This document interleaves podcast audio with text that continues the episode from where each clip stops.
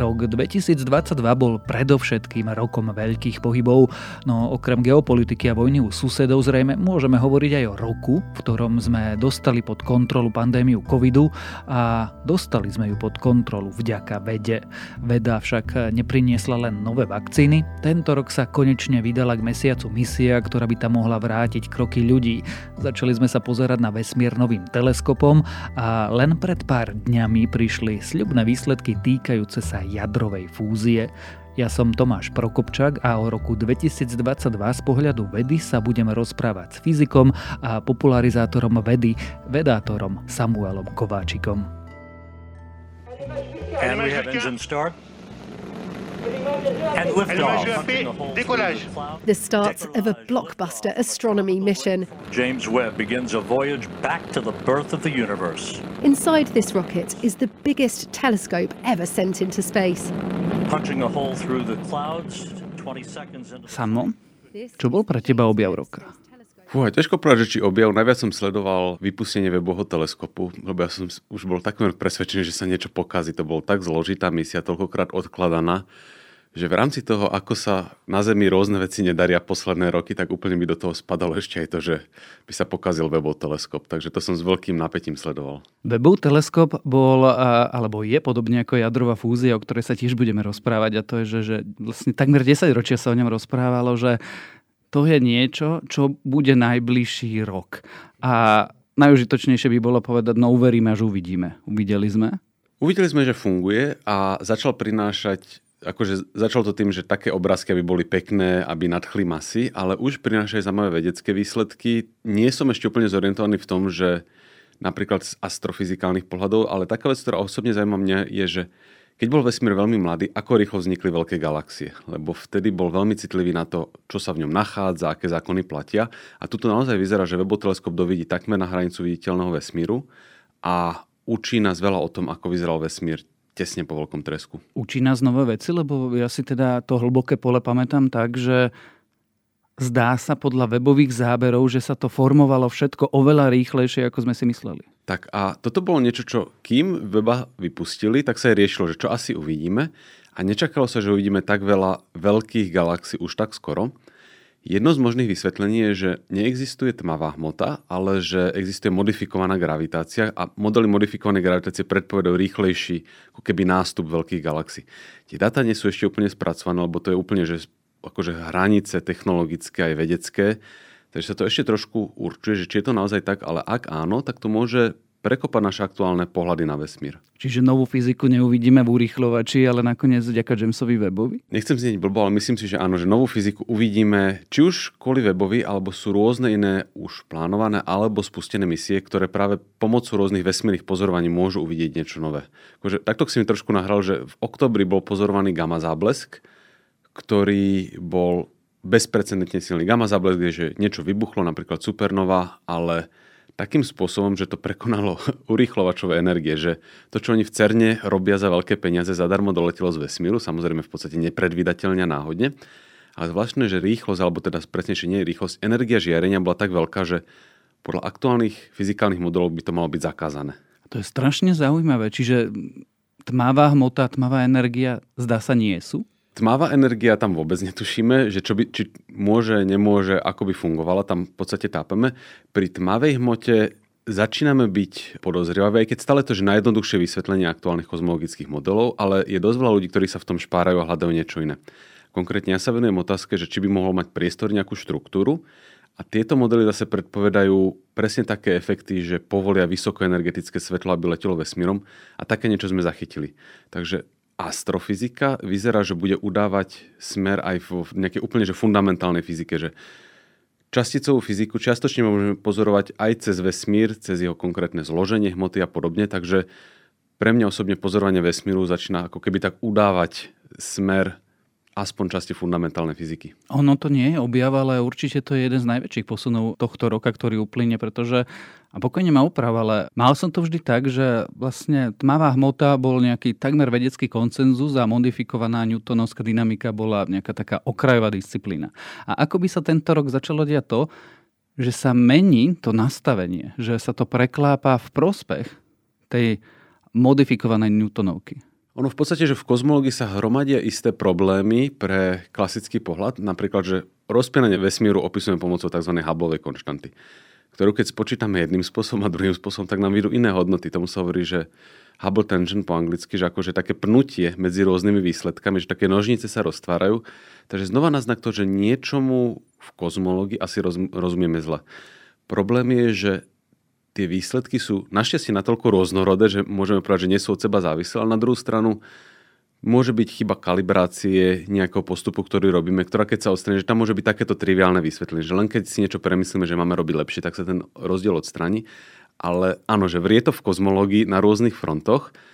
Stále sa nedá povedať, že by sme boli úplne dotlačení od toho, že zahodiť nejaký ten zabehnutý názor, ale minimálne je komunita tlačená do toho, že premyslieť si, že či naozaj by niečo nemohlo fungovať inač. Problém je, že často keď prídeme na to, ako by niečo mohlo fungovať inak, tak to nedokáže vysvetliť všetko. Že sú nejaké pozorovania, kde modifikovaná gravitácia funguje lepšie ako teória s tmavou ale sú potom také, kde v podstate v že nevie ani zaťať. Takže ťažko nájsť teóriu, ktorá by vysvetlila úplne všetko k maximálnej spokojnosti. Ty si myslíš, že nás v najbližších rokoch čaká taký ten... V Slovenčine na to nemáme úplne dobrý výraz, ale zmena paradigmy? Myslím si, že áno, ale ťažko povedať, že úplne, že z ktorého frontu to príde, ale myslím si, že to môže súvisieť práve s nejakými pozorovaním z vesmíru. Teda napríklad to, že ako vyzeral veľmi rázny vesmír, keď bol Kiptor na Slovensku, tak on už spomínal vtedy, že jedna z najväčších vecí, ktorá ho zaujíma, je, že majú byť teraz vesmírne teleskopy gravitačných vln ktoré budú schopné skúmať, čo sa dialo tesne po veľkom tresku, až v takých časoch, kam je nedovidíme, lebo svetlo ešte vtedy nemohlo ísť vesmírom, ale gravitačné vlny áno. Takže budeme vlastne cez gravitačné vlny pozorovať vesmír. A keď poviem, že tesne po veľkom tresku, tak naozaj, že v podstate možno aj zlomky sekundy.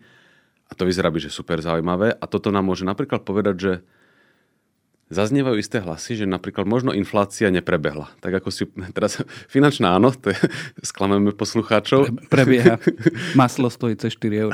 áno, no. Takže táto prebieha, ale že tá kozmická, znova, že je to stále okrajový názor, ale silnejúce hlasy, že možno tá kozmická inflácia neprebehla a existujú isté modely, ktoré dokážu vysvetliť pozorovania bez nej a tie gravitačné vlny nám v tomto môžu niečo poodhaliť. Takže tu si myslím, že sa budú deť zaujímavé veci. A teraz, ak nás počúvajú mladí ľudia, ktorí rozmýšľajú, čo študovať a čo sa zvenovať, tak tu sa nebudú nudiť. Zaujímavé veci, alebo teda veci týkajúce sa nové fyziky, sa ale dejú aj v tom najmenšom svete.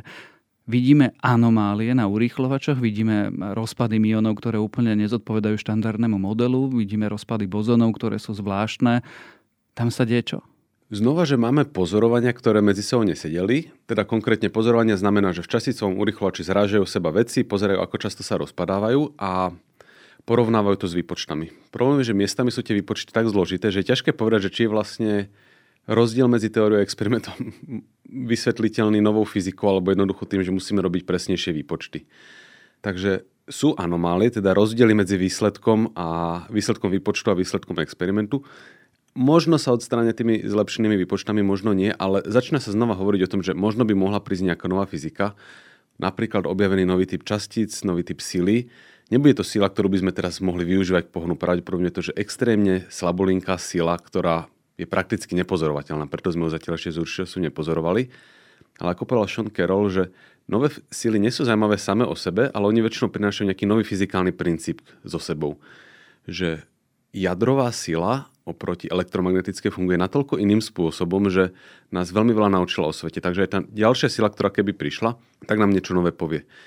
Ale znova je to zaujímavá ukážka toho, že ľudia hľadajú nejaké modifikácie časticovej fyziky, ktoré by ale znova mohli byť pozorovateľné aj cez ten vesmír, že tzv. axióny sú také, že veľmi lahulinké častice, ktoré súvisia s narušením symetrie, a rozmýšľa sa, že či oni by napríklad nemohli byť tmavou hmotou, alebo či by nemohli pomôcť pašovať vysokoenergetické žiarenie medzi galaxiami. Akože urýchlovače splnili to, čo mali, našli Higgsov bozon, napríklad veľký časticový urýchlovač.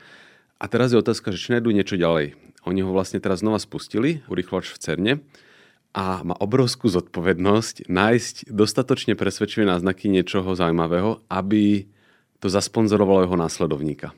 Nie je vylúčené, že len veľmi jemné náznaky a potom budú mať rôzne lobistické skupiny ťažkú prácu pred sebou, aby presvedčili rôzne krajiny, ktoré prispievajú, že stojí za to postaviť ďalší rýchlovač. A keby našiel náznak supersymetrie alebo niečo také, tak tie peniaze by sa pravdepodobne... Viem, že to možno pre ľudí neznie úplne ako presvedčival, že toto by bolo niečo, čo by prinieslo obrovský balík peňazí, ale ak nájde nejaké náznaky, tak sa ľudia zamyslia, že či tie peniaze sa nedajú lepšie použiť niekde inde. Ako sme tam ďaleko, lebo to je jedna z ďalších veľkých udalostí tohto ročnej vedy spustil sa znovu veľký hadronový urýchlovač a ten nový, lebo ten veľký hadronový urýchlovač má 27 km tunel, ten veľký by, nový by mal mať zhruba 100 km, ak si dobre pamätám. Ako sme teda ďaleko od toho aspoň rozhodnutia, že či to stojí za to naliať ďalšie miliardy do fyzikálneho experimentu. Jediné, čo som si k tomu pozeral, boli nejaké správy CERNu, kde jednoznačne znie, že áno, stojí to za to, ale v tomto je akože trošku skreslený pohľad na vec. Komunita je v tomto taká, povedal by som, že rozdelená, lebo naozaj pre niektorých objav Higgsovho bozónu bol v podstate, že završením štandardného modelu časicovej fyziky, čo viacej chceme. No, chceme nájsť fyziku za štandardným modelom. Takže jedna, jeden veľký prístup je teraz taký, že keď nabehol cena väčšie obratky, tak vraj by mal fungovať ako, že vo väčšom vyrábať Higgsové bozóny a pozerať sa presne na anomálie, ktoré vznikajú. Zároveň napríklad aj rôzne slovenské skupiny pracujú na tzv. zácných rozpadoch. To sú také, ktoré sa dejú veľmi vzácne, preto sa tak volajú, ale sú citlivé na nejaké modifikácie fyziky. Čiže keď už tie veci bežia dlho, hromadia veľa dát, tak zrazu tam môžeme tie nuancy začať sledovať a tie nám možno tiež odhalia tú novú fyziku. Takže časticová fyzika bola hnaná urýchlovačmi, akože v úvodzovkách, posledné 10 ročí a teraz je otázka, či sa to ešte pár 10 ročí potiahne, alebo sa začne hľadať niečo iné.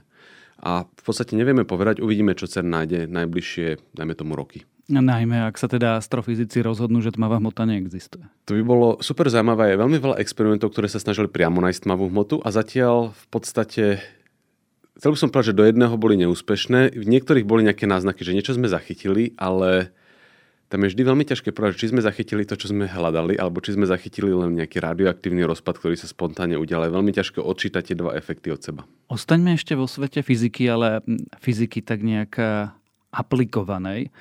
Tento rok, a to je znovu misia, na ktorú sa čakalo možno až 10 ročia, letela vesmierna loď okolo mesiaca. Nie hociaká vesmierna loď. Vesmierna loď, ktorá by nás tam raz v raj mohla vrátiť. V podstate otázka, že prečo sa vlastne ľudstvo z toho mesiaca stiahlo na takú dlhú dobu. Samozrejme, že keď sa tam prvýkrát letelo, tak išlo preteky medzi Amerikou a Sovietským zväzom a tak trošku možno o snahu Sovietský zväz zrujnovať niečím, čo si on vtedy nemohol dovoliť. Teraz je otázka, že či tam ideme naozaj kvôli nejakému vedeckému zájmu, alebo znova sa naštartovali preteky teraz skôr medzi Západom a napríklad že Čínou. Ale vyzerá, že teda Západ si udržal nejaký náskok, aj keď nevyužíva úplne ten progres, ktorý má. Že veľký progres, ktorý nastal na Západe, hlavne kvôli SpaceXu, ktorý urobil konečne rakety, ktoré sú znova použiteľné. Klesli náklady na vynesenie na cesty na mesiac, no dúfajme, že aj na cesty na mesiac čoskoro. Ale technológie, ktoré sa používajú na cesty na mesiac teraz, sú v podstate že zastaralé, že tie rakety nie sú také inovatívne, ako by mohlo byť. A keď som sa bavil s pár expertami, tak mi prekvapivo povedali, že je to skôr taká, že job keeping mission. Že aby firmy, ktoré vyrábali tie motory, mali čo robiť, tak kongres odklepol, že no tak dobre, ide sa znova letieť okolo mesiaca a ide sa na ňo vrátiť. Ono je to v skutočnosti veľmi veľká výzva pre ľudstvo. Je to taká poprvé medzizastávka k Marsu, ale po druhé mesiac samo sebe je zaujímavý. Napríklad je to dobrý štít, že ak chceme pozorovať vesmír a má dobré clonenie, tak niečo dať na opačnú stranu mesiaca je skvelé, lebo mesiac je synchronizovaný s rotáciou okolo Zeme, takže vidíme my stále tú istú stranu a teda odvrátená strana je dokonale tienená od šumu Zeme. Takže sa rozmýšľa rôznymi teleskopmi, ktoré by sa tam mohli rozmiestniť a zachytávali by signály vesmíru tak, aby neboli rušené Zemou, čo vyzerá pre mňa veľmi zaujímavo. A potom sa ide rozmýšľať, že no tak viem, že to znie trošku tak, eh, tak ľudský hamižne, ale že na čo by sa ten mesiac dal využiť komerčne. Či sa tam napríklad dá vytvárať palivo, ktoré by sa tam potom akože tankovalo cestou na Mars, alebo či tam nie sú nejaké užitočné materiály, napríklad, že izotopy helia, ktoré sa dajú využívať vo fúzii. Mne toto včera niekto písal na Instagram, že či je to náhoda vlastne, že Artemis a fúzia naraz zaznamenali progres. Ja som si povedal, že áno. Ale naozaj sa už roky dozadu rozprávalo o tom, že na, na mesiaci je veľa využiteľného materiálu aj pre jadrovú fúziu. Takže až tak by ma neprekvapilo, keby toto niekto podohodil nejakému kongresmanovi pred rozhodovaním, že hľa, tam je veľa vecí, ktoré sa dajú využiť aj nejako komerčne. Takže ten mesiac je taký, že nemá asi jedno úplné opodstatnenie, že pome predbehnúť Čínu, je tam veľa vecí a jedna z nich je teda, že aj či tie materiály na mesiaci nejako vieme využiť. Ináč je to akože mrchavé prostredie, ten regolit, to je taký neobrúsený prach. Keď boli naposledy ľudia na mesiaci, tak sa na ňo furt stiažovali. Sa tam rozvíri, potom im do všetkoho zalieza, takže to v skutočnosti veľmi otravný materiál, ktorý ale teda možno má nejaké využitie. Myslí si, že tá misia Artemis bude pokračovať po všetkom tomto, čo si práve povedal, že povedzme pri tej Artemis trojke ľudia naozaj znovu na tom mesiaci vystúpia a budú sa po ňom prechádzať? Takmer určite áno a tieto misie, oni sú dobré nielen kvôli tomu vedeckému progresu, ktorý prinesú, že to sú aj dobré finančné investície. Akože pri misiách Apollo sa spočítala neskôr, že návratnosť a Američania tom v skutočnosti strašne zarobili, lebo zaplatíš vývoj nejakej technológie a ona sa potom dá využiť čeli kde inde. To isté platí aj pri tom CERNE, že CERN urobil technologický progres v mnohých oblastiach a keď som tam bol, tak na, na dverách jednej kancelárie napísané, že toto je miesto, kde bol zrodený web. Lebo vlastne potrebovali spracovať veľké množstvo dát a hľa technológia, ktorú využívame teraz všetci. Takže aj pri tom CERNE je to také, že aj ideme rozmýšľať o tom, akú novú fyziku prinesie, ale zároveň, keď sa do toho naleje miliarda, tak ona sa investuje do európskych technologických firiem, ktorým umožní robiť veľký progres. Zároveň to pritiahne talent do danej krajiny. Čiže keď sa rozmýšľa o tom, či má mať veľký hadronový urýchlovač pokračovateľa, tak je to aj kvôli tomu, že aby fyzici a fyzičky trávili svoj čas v Európe a tu prípadne zakladali startupy, z ktorých sa stanú technologické firmy. Takže aj pri tom Artemise si myslím, že keď už pre nič iné, tak aj z takýchto dôvodov bude pokračovať, lebo je to v podstate že prospešné pre všetky, že to je že win-win situácia a Jediná otázka, ktorú by sme si mali položiť, že či tie peniaze sa nedajú vo výskume použiť na niečo lepšie. A to isté platilo pri webovom teleskope, že webový teleskop je úplne že fenomenálny, ale vysal peniaze vo vesmírnom sektore vo veľkom. Vždy na zamyslenie, že či by nebolo lepšie mať 10 miliardových misií ako jednu 10 miliardovú. A niekedy áno, niekedy nie. Niekedy potrebuješ tých 10 miliard narvať, aby si urobil nejaký veľký skok niekedy je lepšia tá diverzita, takže toto je skôr otázka, ktorú treba riešiť vo, ves- vo výskume, či už vesmírom alebo aj hociakom inom. Keď hovoríš o veľkom skoku, môžeme povedať, že v roku 2022 sme videli prvý krok k tomu, aby ľudia pristali na Marse?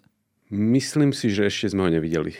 Že to by mali byť také Elon Musk, čo už nasľuboval rakety veľké, ktoré by tam mali letieť a tie, keď uvidíme letieť, tak to by som povedal, že bude veľký skok k Marsu. Že potom to už bude len otázkou času a myslím, že to sme zatiaľ ešte neurobili pri Elonovi Maskovi, ale môžeme byť do 5 až 10 rokov hrať, ak neskončí vo väzení. Ty už si to niekoľkokrát spomenul, len pár dní pred tým, ako sme nahrávali túto epizódu, oznámili kalifornské laboratória, že sa im podaril obrovský prelom v jadrovej fúzii. Prvýkrát získali viac energie, ako do nej vložili. Čo sa stalo?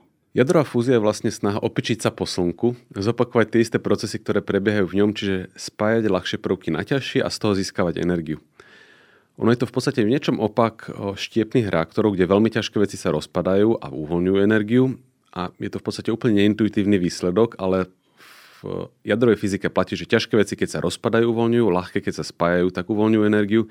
Niekde v strede okolo železa je optimálny stav, kde sa z toho nedá vytrieskať nič.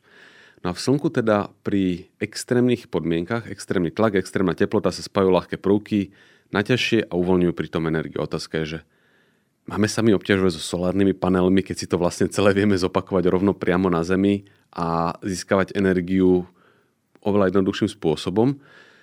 Odpoveď je, že áno, máme sa zaoberať solárnymi panelmi, ale aj sa snažíme zopakovať to, čo sa deje na Slnku. Problém je, že keď chceme, prekvapivo, keď chceme napodobniť podmienky ako na Slnku, tak je to zložité. V princípe sú dva prístupy. Buď pomocou laserov sa snažiť tlačiť ten materiál fúzny dokopy a uvoľniť viac energie, ako tými lasermi sme do toho vtlačili. To je to, čo sa teraz podarilo. Aj keď do toho nie sú zadátané všetky ostatné energetické náklady na chladenie a tak ďalej. Takže už sa áno, podarilo viac energie, ako sa do tých laserov alebo do čo tam použili, viac ako sa do toho vložilo, vystúpilo von. Aj keď teda to trvalo pomaly, že celý deň, aby, aby to zbehlo, ale zbehlo to. Odhaduje sa, že tá, tá návratnosť musí byť niekoľkonásobne väčšia, aby to pokrylo napríklad to chladenie, všetky tie veci okolo. Platy zamestnancov. Platy zamestnancov, presne tak, straty v rozvodoch a podobne. Ale áno, že toto je významné, že sa podarilo urobiť tento pokrok. Druhý veľký prístup je robiť to pomocou magnetov, tak, tzv. tokamaky, kde vlastne silné magnetické polia udržujú tú plazmu, tak aby nezničila okrem iného aj ten reaktor. A toto sa robí v Európe a je vo Francúzsku tzv. ITER, budovaný momentálne fúzny reaktor, ktorý, ak sa nemilím, tak má naplánovaný ten faktor návratnosti okolo 10. Že to už by mohlo byť také, že aj keď splatíš všetko, čo máš, tak stále si v pluse. A on má taký pomerne, že štedrý harmonogram, že to nie je, že by sa veľmi tlačilo na pílu, lebo treba ideálne to spraviť správne na prvý krát. Takže on v horizonte, dajme tomu, že 5 až 10 rokov by nám mohol ukázať, či toto naozaj je cesta vpred alebo nie. A ono sa hovorí, že keď už sa ukáže, že tá fúzna elektrina vie byť stabilná, že takto pôjde šmahom ruky. Ale práve tie solárne panely nás naučili, že nie. Že oni sú v podstate teraz pre mnohých ľudí lepšia možnosť, ale treba ľudí, ktorí ich vedia vyrábať, ktorí ich vedia montovať na strechy, treba na to materiál a že to je také tako úzke hrdlo flaše. Takže ja si myslím, že aj s tou fúznou energiou to bude veľmi podobné, že sa ukáže, že už to ide, už by to bolo výhodné, ale zrazu sa zistí, že na to treba mať na svete 10 tisíc expertných plazmových fyzikov a materiál a či už akože materiál na výstavbu reaktorov, alebo aj taký ten, ktorý sa vo fúzii využíva. A zrazu, že niekde inde to začne škrípať. Takže si myslím, že si ešte počkáme na to, kým nám žiarovku doma rozsvieti fúzna elektrina. Ale super, že sa tá vec konečne hýbe dopredu. Akože to, toto je vtip, ktorý sa opakuje neviem koľko, že už 30 rokov hovoríme, že fúzna energia to bude za 10 a ono to už platí asi od 1950 60 rokov, že strašne dlho sa na tomto pracuje. Ale naozaj sa teraz deje významný progres vpred. Keby si si mal staviť svoje peniaze, stavil by si na to, že no povedzme o niekoľko desaťročí budeme mať e, fúzne reaktory. Pýtam sa už len preto, že táto, a bola by to jedna z mhm. najväčších revolúcií v dejinách ľudstva, by ale brutálnym spôsobom zmenila nielen fungovanie spoločnosti, ale celý priemysel. Môj typ by bol taký, že 2050 budú funkčné reaktory, ktoré ale budú zanedbateľne prispievať do siete objemom vyrobenej elektriny a v roku 2100, že to už bude dominantné. A to je, to je také dobrá predpoveď, lebo ja viem, že toto nebude musieť akože v tom vysvetľovať. Nebudeme sa musieť zodpovedať Hej. za túto predpoveď. No minimálne tento rok sme videli vo veľmi optimistickom vnímaní e, zisk väčšej energie, ako sme do nej vložili. Čo bolo ešte významné v roku 2022? No, ja dúfam, že máme za sebou už pandémiu, e, klop klop, ktorá... Ja som bol zvedavý, že čo sa na ľudí zachytí po tomto, že aké zmeny to v nás vyvolá. Už pred pandémiou sa hovorilo o tom, že nám pandémia hrozí a že dajme tomu kolujú v populácii rôznych divých zvierat. Vírusy, ktoré majú potenciál preskočiť na človeka, predpripraviť si vakcínu stojí asi miliardu.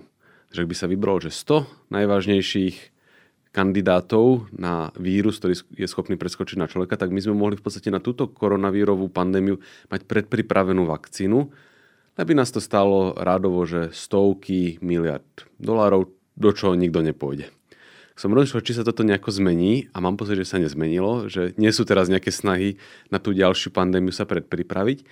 Ale vec, ktorá sa zmenila pozitívne, je, že mRNA vakcíny dostali, alebo mRNA technológie celkovo, dostali veľkú vzpruhu. Akože aj finančnú, ale pozeral som si teraz zoznam pripravovaných mRNA vakcín, ktorý je obrovský, na rôzne choroby, ako napríklad Zika alebo besnota, kde v rôznych štádiách už v podstate buď predklinického alebo klinického testovania prebiehajú.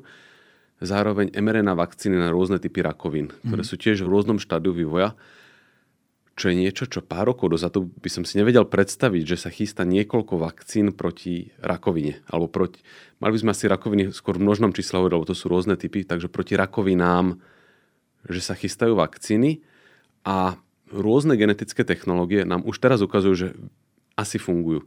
Hovorím to tak opatrne, lebo sú to zatiaľ veľmi malé štúdie a nechcem akože zbudzovať falošné nádeje, ale minimálne by som rád zbudil nejaký optimizmus. Bol teraz prípad, ak sa nemýlim, mladého dievčaťa, ktorému nezaberali v podstate žiadne formy liečby, až sa urobila v podstate genetická liečba na mieru. Vybrali sa, ak sa nemýlim, biele krvinky a modifikovali sa tak, že aby poprvé nenapadali vlastné telo, ale aby napadali ostatné poškodené bunky, vrátili to späť do tela a vyzerá, že liečba zabrala. Takže takéto veci vyzerá, že fungujú. Skúšali pacientov, ktorí mali, ak sa nemýlim, rakovinu kože, ktorú sa im podarilo akože operáciu odstrániť, ale potom dostali vakcíny proti tomuto typu rakoviny a zároveň liečbu. A vyzerá to tak, že tí, ktorí podstúpili takúto liečbu plus vakcináciu, tak o desiatky percent mali vyššiu pravdepodobnosť, že sa im už tá rakovina nevráti. Takže tuto si myslím, že obrovský progres nastáva a nechcem, nechcem aby to vyznelo že ale aj vďaka tej pandémii, že toto je taká, taký ten benefit tej pandémie, priniesla do tohto segmentu veľa peňazí, ktoré evidentne sa ukazujú ako veľmi dobrá investícia. Nesklamalo ťa, alebo teda možno neprekvapilo, že už druhý rok po sebe technológia mRNA vakcíny nedostala Nobelovú cenu za fyziológiu alebo medicínu, alebo konkrétne teda Katlin Kariko napríklad? Ja som za toto lebo aspoň viem, čo mám povedať, že aký je môj typ na Nobelovú cenu, ale presne tak, že dva roky po sebe som to typoval a dokonca na obe, lebo toto by si v podstate aj za chémiu zaslúžil, že to je, že z pohľadu chémie je to zázrak, ako sofistikovane sa to robí, ale aj z pohľadu fyziológie a medicíny je to zázrak. Takže sa divím, že ani za jednu z týchto štyroch možností, alebo dva roky po sebe to nebolo premenené skôr či neskôr to musí prísť. Že toto sú tak fenomenálne veci, ktoré sa dejú v oblasti biochémie a medicíny a farmaceutiky, že skôr či neskôr to určite príde. Keď sme pri tých prekvapeniach, prekvapilo ťa, že Nobelovú cenu za fyziológiu alebo medicínu dostal Svente Pajbo za genetiku a neandertalcov? Prekvapilo ma to v zmysle, že absolútne v týchto oblastiach takmer nemám žiadne očakávania. Akože čakal som tam tú mRNA vakcínu a keď čakáš mRNA vakcínu a dostane to niekto za výskum neandertalcov, tak to je veľké prekvapenie. Ale Mňa to potešilo. Ja som pred pár rokmi čítal prvú knihu o paleogenetike, ktorá si myslím, že bola mých prvních, neviem sa po česky 54 tisíc let. A to ma úplne nadchlo pre túto tému, že ako vlastne veci, ktoré v podstate považujeme za skúmanie živej hmoty, že analýzy DNA, ako nám vlastne tú históriu pomáhajú rozplýtať, to mi prišlo úplne fascinujúce. Takže ma potešilo, že aj takýto výskum bol ocenený. A že sú v tomto tie Nobelové ceny také pestré. Akože fyzika často už je taká, že v podstate ako keby len tri oblasti existovali, že buď vesmír, tuhé latky alebo časticová fyzika. Aj tam ma poteší, keď to ide za niečo iné. Že v podstate teraz bol za výskum komplexných systémov. A to ma poteší, že ukazuje to takú tú pestrosť vedie, že to nie je len také, že a znova niečo ešte z časticovej fyziky, čo Nechcem povedať, že ľudí nezaujíma, ale je dobré, že sa dozvedol, že tá fyzika sa robí aj iná a rovnako, že teda medicína nemusí byť len o tom, že skúmame, ako funguje naše ľudské telo teraz, ale ako sa vyvíjalo v histórii, aby sme mohli rozumieť aj v historickom kontexte. Tak minimálne ešte teda neviem ako ty, ale ja som sa učil, že neandertálci boli tí nepodarení e, príbuzní, ktorých sme vytlačili niekde, zmizli koniec. A dnes vieme, že neboli ani nepodarení a vlastne ani vzdialení príbuzní a aj ja, aj ty sme do 4% neandertálcami a ľudia v Ázii ešte aj denisovanmi a zrejme ešte jeden druhom človeka, o ktorom teda nič viac zatiaľ nevieme. Čo teba v roku 2022 z vedy prekvapilo najviac? Možno ma trošku prekvapili, ale to ani nie je tak práve, že vo vede, že prekvapili ma veci, čo sa nestali. Že ja som možno naivne trošku dúfal, že ako sa zmení postavenie ľudí k niektorým témam, a to ma sklamalo, že až také zmeny nenastali, ako by mohli. Problém teda nie je očkovacej látke, ale nechať sa zaočkovať. Áno, že presne, že keď prišli vakcíny, všetci sme čakali, že keď prídu vakcíny, problém bude vyriešený. A potom sa ukázalo, že vymyslieť vakcíny je prvá časť problému, technologická, potom je spoločenská. Presvedčiť ľudí, že je dobrý nápad vakcíny si zobrať. Som vtedy k tomu použil taký príklad, ktorý, ma, ktorý mi vtedy prišiel na um, že ono je to ako s bezpečnostnými pásmi, že ľudia sa nedajú zaočkovať, lebo však sa nezaočkujú, prežijú a povedia si, že tak to bol asi rozumný nápad. Ale to je ako s pásmi, že nedáme si pás a jasné, že väčšina ľudí prežije po tom, čo šoferuje bez zapnutého pásu, ale pár ľudí to neprežije. A spomenul som si na to teraz, lebo pred pár dňami vyšla štúdia, ktorá porovnáva nehodovosť u nezaočkovaných ľudí. Pozreli sa na veľmi veľkú vzorku, z ktorých, ak si dobre pamätám percenta, 16% nebolo zaočkovaných, ale boli zodpovední za 27, všetkých, 27% všetkých dopravných nehôd. Takže to vyhodnotenie je zhruba také, že istá časť populácie zle odhaduje možné rizika a tým pádom sa menej očkujú a jazdia bezohľadnejšie.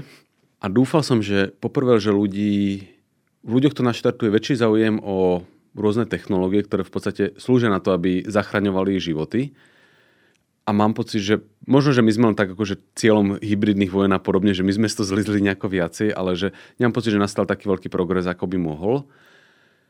Zároveň som dúfal, že to v ľuďoch naštartuje aj také potreby tlačiť na to, aby najmä tomu, že školstvo sa posunulo dopredu. Že sa teraz ukázalo, že ľudia, ktorí horšie rozumejú biológii, mali väčšie riziko, že zomru, lebo sa najmä tomu nedajú zaočkovať, alebo že rôzne iné veci, ako sa vystavovali rizikám posledné roky. Ukázalo sa, že naozaj nerozumieť svetu môže byť otázkou života a smrti a že by nám viacej malo záležať na to, aby naše deti, vnúčatá a pravnúčatá vychádzali podkutejší zo škôl a to mám pocit, že ten tlak stále zo spoločnosti je relatívne malý. Takže skôr, čo mňa prekvapilo, je, že s nami viacej nezamávala tá pandémia, že sa tešíme, že odišla, ale nezamýšľame sa nad tým, že čo spraviť, aby neprišla ďalšia. Je to tak, že ako by sme sa nepoučili? Tak. Aj teraz sme sa rozprávali o niečom, čo v skutočnosti viac ako veda veda je spoločnosť a spoločenské zmeny v nej. A spoločenské zmeny vlastne prinesie ešte ani nie tak objav, ale jeden technologický pokrok, ktorý rámcoval celý rok 2022 a to je umelá inteligencia a veľmi rýchly vývoj na tomto poli. Čo sa tam dialo? Umelá inteligencia má tú tendenciu rásť veľmi prudko, akože hovorí sa, že až exponenciálne, ale ono ide o to, že ako presne meriame ten progres, ale umelá inteligencia vyzerá, že sa blíži k istej hranici, kedy nie, že sa stane, že umelou superinteligenciou, to ešte nie, o to sme podľa všetko pomerne ďaleko, ale stane sa tak inteligentnou na to, že si bez nej nebudeme vedieť predstaviť bežne fungovať. Vidíme singularitu? Nie. To už by bola tá superinteligencia, že ona sa dokáže veľmi rýchlo učiť v podstate sama so sebou ale momentálne dokáže spracovať veľké množstvo informácií o užívateľoch takým spôsobom, že v podstate si ju radi vpúšťame do svojich životov. Že keď si chcem vybrať novú hudobnú skupinu, tak to nie je tak, že sa opýtam kamaráta, ale už to často je tak, že otvorím nejaký hudobný prehrávač alebo YouTube a pozriem sa, čo mi odporúči. Keď sa chcem ísť niekam nájsť, tak si otvorím Google Maps a pozriem sa, že čo mi začne odporúčať, aké reštaurácie ľudia si vyberajú svojich životných partnerov na základe aplikácií, ktoré vyhodnocujú, že kto by pre nich mohol byť fajn a kto nie. A zatiaľ je to stále také, že rozumieme, že toto je nejaký digitálny asistent. Ale teraz v podstate pred pár týždňami OpenAI zverejnila takých tých četovacích botov, ktorí nechcem povedať, že by prešli Turingovým testom, že vyzerajú úplne že ľudsky, ale nevyzerajú už ani úplne ťarbavo. Že ja som urobil taký malý pokus, povedal som OpenAI, aby napísala krátky článok o čiernych dierach a potom som ho len pretlmočil cez Google Translate do Slovenčiny. A vyzeralo to ako taký referát na trojku. Mm. Že nebolo by to také, že ľudia hneď prišli na to, že to nebolo písané niekým z nás, akože ja som na vedatora to hodil v podstate na začiatku bez popisu, čiže bol som vedavý, kedy ľudia na to prídu, že to nie je od nás a písali v komentároch, že na to prišli. Ale keby to niekto odovzdal na strednej škole, tak ja si myslím, že by to na mnohých obišlo s nejakou rozumnou známkou. Keď sme pri historkách, jeden náš kolega, komentátor, nechal napísať zdôvodnenie novely zákona o prorodinných balíčkoch a teda vôd sa to nelišilo od dôvodovej správy v parlamente. No a to je presne, že je mnoho obsahu, ktorý generujeme, ktorý si nevyžaduje až takého kreatívneho ducha, aby to prešlo takými tými turingovskými kritériami a tamto to začne byť veľmi zaujímavé na štýl, že ja keď teraz občas odpisujem na mail, tak mi ponúkne automatickú odpoveď, ktorá je že 5 slov, že vďaka odpíšem ti čo skoro. Čo by som v podstate povedala ja, kliknem na tú automatickú odpoveď, ale podľa mňa sa blížime do tej doby, kedy proste povieme e-mailu, že priprav mi krátky kondolenčný e-mail pre toho a toho, on dá tri verzie a poviem mu, že tú tretiu ešte trošku uprav a môžeme ju posielať, že začne za nás generovať obsah čo znamená, že to, čo by bolo môjim intelektuálnym dielom, čo skoro bude ako keby agregátom správ, ktoré napísali iní ľudia, ktoré tá umelá inteligencia pochrúme a, a vypluje ďalej. Čo v niečom podľa mňa od istého bodu začne obmedzovať našu ľudsko, že keď moje prejavy budú nahradené prejavmi umelej inteligencie, tak sa začne po, prvé ako keby tak vytrácať ľudskosť takého medziludského kontaktu. A je otázka, že do akej miery necháme tú umelú inteligenciu, aby toto robila. Že zatiaľ je to extrémne porun. Akože ja si rád nechám poradiť od Spotify, ako pesničku vám pustil, lebo tie odporúčania sú často veľmi dobré. A takto malými krokmi si povieme, že ona naozaj napísala, že peknú, úprimnú správu kamarátovi a takto spohodlnieme a postupne necháme, aby vytlačila v podstate nás z našich vlastných životov. A momentálne nevidím, že kde je taký ten bod, kde by sme sa zastavili. Že akože Elon Musk okrem iného robí na tej firme, ktorá v podstate sa netají ambíciou prepojiť stroje s ľudskou myslou, tak naozaj si viem predstaviť, že v budúcnosti proste budem mať umelú inteligenciu, ktorá ma bude dokupovať nejakému optimálnemu správaniu, alebo jej zadám, že chcem schudnúť a teda keď pôjdem behať, tak mi vyšle nejaké príjemné vzruchy do mozgu a keď otvorím chladničku, tak nepríjemné a postupne bude dirigovať môj život. A viem, že toto znie úplne ako dystopická budúcnosť Black Mirror, ale tam sa dá dostať postupne malými krokmi, ak sa niekde za pochodu nezamyslíme nad tým, že kde vlastne máme svoje hranice v tejto oblasti. A podľa mňa my už v skutočnosti teraz sme v veľkej časti ovládaní algoritmami, napríklad cez sociálne siete, kde sme sa presne nezamysleli, že kam ich chceme pustiť, kam nie a ukazuje sa, že vedia formovať napríklad verejnú mienku. Vedia pomáhať radikalizácii, akože koľkokrát mladý chalan ide na YouTube, lebo proste potrebuje zdvihnúť sebavedomie, začne si pozerať nejakých odborníkov na psychológiu a podobne a 2-3 týždne neskôr si pozera extrémne radikalizačný obsah lebo sme zadali umelej inteligencii, vymysli, ako ľudí udržať dlhšie na sociálnych sieťach alebo na YouTube. Zistila, že toto je ten spôsob, ako to docieliť. A nikdy sme sa nespýtali, či to chceme, či to nechceme. Jednoducho sme do toho vhupli a už v podstate žneme tie negatívne dôsledky. A ten progres umelej inteligencie je teraz taký prudký, že znova by sme sa mali zamyslieť nad tým, kam až ju chceme pustiť, lebo bude veľmi príjemné a pohodlné nechať za ňu robiť niektoré veci len sa s tým zase postupne bude strácať ľudskosť. Myslíš si, že sa to stane? Pretože aj ty opisuješ niečo, čoho dôsledkom je vlastne narúšanie fungovania demokracie. A za posledné, len za posledné mesiace sme videli, a teda ja nechcem znieť úplne ako ludita, ale sme videli, že umelá inteligencia dokáže celkom dobre napodobniť aspoň spotrebné vizuálne umenie, dokáže písať texty a dokáže písať skripty, takže vie nahradiť programátorov aspoň do nejakej miery. Nebojíme sa straty práce a následne spoločenských nepokojov? Bezpečne môžeme povedať, že zatiaľ platilo, že keď nejaký segment prestal existovať, tak namiesto neho vznikol nejaký iný. Že kedysi väčšina ľudí musela pracovať na tom, aby sme vôbec prežili. Že získavať potravu, aby sme prežili ďalšiu zimu, ale postupne, prišli polnohospodárske technológie, tak umožnili, že ľudia môžu robiť niečo iné a 150 rokov dozadu by sme ťažko vysvetlili, čo budú robiť SEO, marketéri a podobne, že takéto niečo vôbec bude existovať. Takže tu si skôr myslím, že to vytvorí nové pracovné pozície, aj keď tam môže byť taká tá disproporcia medzi tým, že pre budú vytvorené. Že ono to bude asi vytlačať nízko kvalifikovaných pracovníkov a vytvára to príležitosti pre vysoko kvalifikovaných, ktorí napríklad bez toho, aby vedeli programovať, môžu využiť umelú inteligenciu, aby si pripravili vlastný program, ktorý mu umožní robotu, ale to nie je niečo, čo by mohol využiť človek, ktorý, bude, ktorý príde o prácu niekde vo fabrike. Takže tento problém nastane a v podstate je dobré, aby sa ľudia naučili celoživotnému vzdelávaniu, že nie je taký neskorý vek, aby sa človek neprinaučil niečomu, ako niečo urobiť napríklad na počítači, ak to doteraz nerobil. Viem, že to znie tak, že to môže byť pre niekoho veľká výzva, ale toto si asi budúcnosť bude pýtať, že taká veľká flexibilita, naozaj, že sa učiť možno až každých pár rokov niečo iné.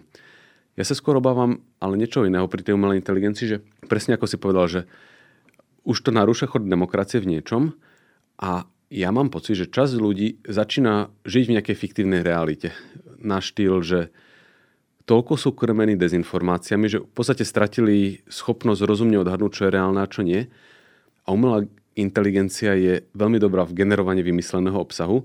Doteraz dezinformácie vymýšľali ľudia z veľkej časti, ale umelá inteligencia to bude podľa schopná robiť v takých množstvách a tak elegantne a tak v úvodzovkách príjemne, že pre mnohých ľudí vytvorí v niečom virtuálny svet, ktorý nemusí byť taký, že ako v Matrixe, že im to rovno do mozgu premietané, ale že budú čítať vymyslené správy, možno pozerať vymyslené videá a naozaj stratia schopnosť posúdiť, čo je reálne a čo nie. A keď sa takéto nožnice roztvoria spoločnosti, že čas ľudí že nie v jednej, možno vo viacerých úplne vymyslených realitách, tak potom sa nám bude ako spoločnosti fungovať veľmi ťažko. Uvidíme, snad sa to naučíme nejakým spôsobom zvládať, alebo aspoň regulovať. Úplne na záver, jednoduchá otázka s neúplne jednoduchou odpovedou. Bol rok 2022 vo vede dobrý? Ja by som povedal, že bol výborný. Tie veci, ktoré sa mohli pokaziť, sa nepokazili a v niečom mám pocit, že sa veda trošku demokratizuje. Napríklad, kedysi bolo nevydané, aby vo vede boli ženy, teraz je to už úplná samozrejmosť, čím ďalej tým viacej dostávajú Nobelové ceny, dokážu viesť, e, nie že by to predtým nedokázali, ale že už majú aj tie príležitosti na to, aby viedli výskumné týmy. Takže toto sa ukázalo, že konečne ženy dostávajú priestor vo vede. Ale stále, keď ti poviem, že vybral som náhodného človeka z planety Zem a je vedec, tak by si si vedel typnúť napríklad, že z ktorej časti sveta je.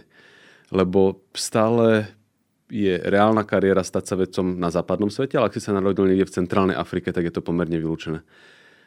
A v tomto pomalých krokoch mám pocit, že sa sprístupňuje veda aj do ostatných častí sveta.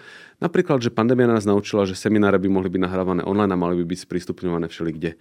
A niekto, kto má prístup k internetu, už má prístup k mnohým online kurzom, môže sa celkom dobre vzdelať a mám pocit, že konečne prestávame mrhať talentom na tejto planéte len tým, že bola veda len v podstate pre vybrané časti populácie.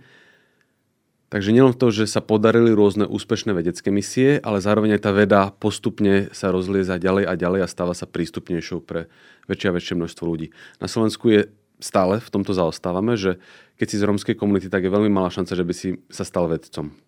Lebo máš toľko prekážok pred sebou, že to je v podstate vylúčené. Ale aj tuto sú už ľudia, ktorí nad týmto začínajú rozmýšľať, čo robiť, aby znova, aby sme, keď to znova poviem tak hambižne, že neplitvali talentom, ale zároveň akože ľudský tým ľuďom otvorili možnosti. Takže svetovo sa to deje, dúfam, že sa to bude aj u nás deť stále čím ďalej vo väčšej miere. Tak budeme v to dúfať. Napokon je to celkom pekné zakončenie tejto epizódy. Počúvali ste špeciálne koncoročné vydanie podcastu Dobré ráno, v ktorom sme sa rozprávali o najväčších vedeckých objavoch roka 2022. Ja som Tomáš Prokopčák a môjim hostom bol vedátor Samuel Kováčik.